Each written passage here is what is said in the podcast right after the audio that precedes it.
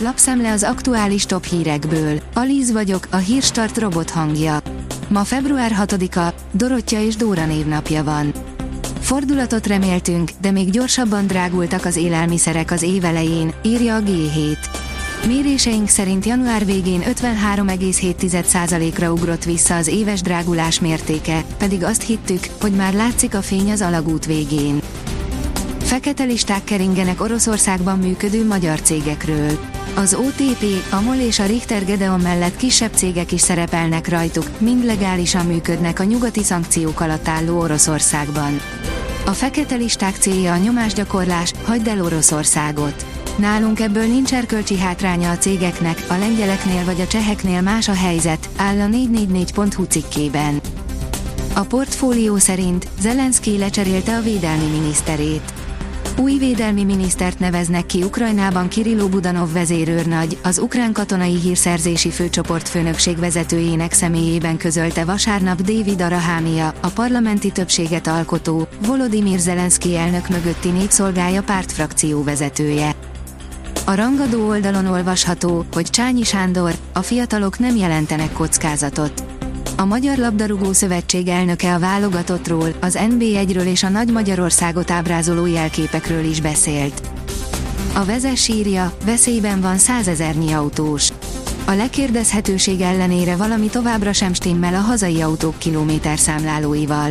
Az apró hirdetésekben 90 és 100 ezer, valamint 190 és 200 ezer kilométer közötti futás teljesítménnyel kínálják a legtöbben az autójukat.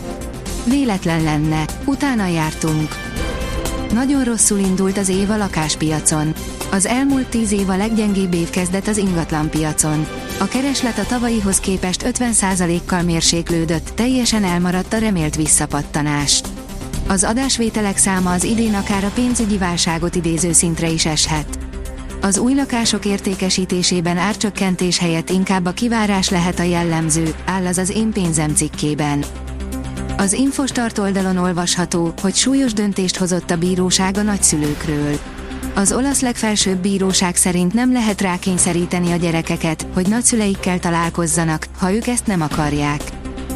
Az Autopro írja, India a Renault-Nissan célkeresztjében. Új modellek bevezetésével növelné részesedését és mélyíteni együttműködését az indiai piacon a 2OM. Ébredőben az európai akkumulátorgyártás. A tiltakozások ellenére is elkerülhetetlennek tűnik az elektromos autók gyártásához szükséges akkumulátorok gyártásának felfuttatása. Ahogy nő az igény, úgy ébrednek az európai országok, és jelentős beruházásokkal igyekeznek felvenni a versenyt az előttük járó ázsiai vetétársakkal. 2030-ra Európa önellátóvá válhat akkumulátorokból, áll a növekedés cikkében. A vg.hu írja, háromszoros különbség az európai körteárakban.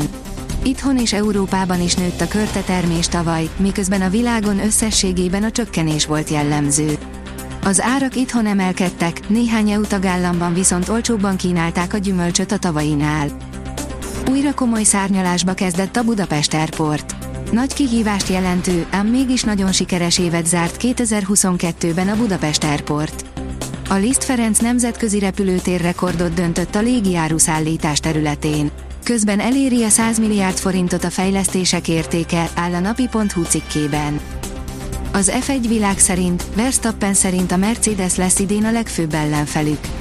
Max Verstappen szerint 2023-ban nem a Ferrari, hanem a Mercedes lesz a legfőbb riválisuk a Forma 1-ben, a holland pilóta úgy gondolja, a Red Bull csapatára kiszabott büntetés nem lesz döntő az előttünk álló bajnoki évad során.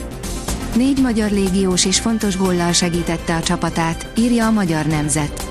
Nikolics nem anyja, Német András, Kleinheisler László és Kosta Márk is igazolta, hogy jó vétel volt. A kiderül oldalon olvasható, hogy egész hetünket végig kísérik a csípős hajnalok. A következő napokban alapvetően, derült, száraz időre számíthatunk. A napközben helyenként megélénkülő szél estére mindenütt mérséklődik. Így tartósan kedvező feltételek alakulnak ki az erős éjszakai lehűléshez. A Hírstart friss lapszemléjét hallotta.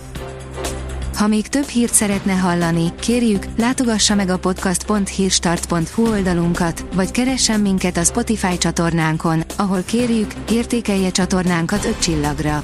Az elhangzott hírek teljes terjedelemben elérhetőek weboldalunkon is. Köszönjük, hogy minket hallgatott!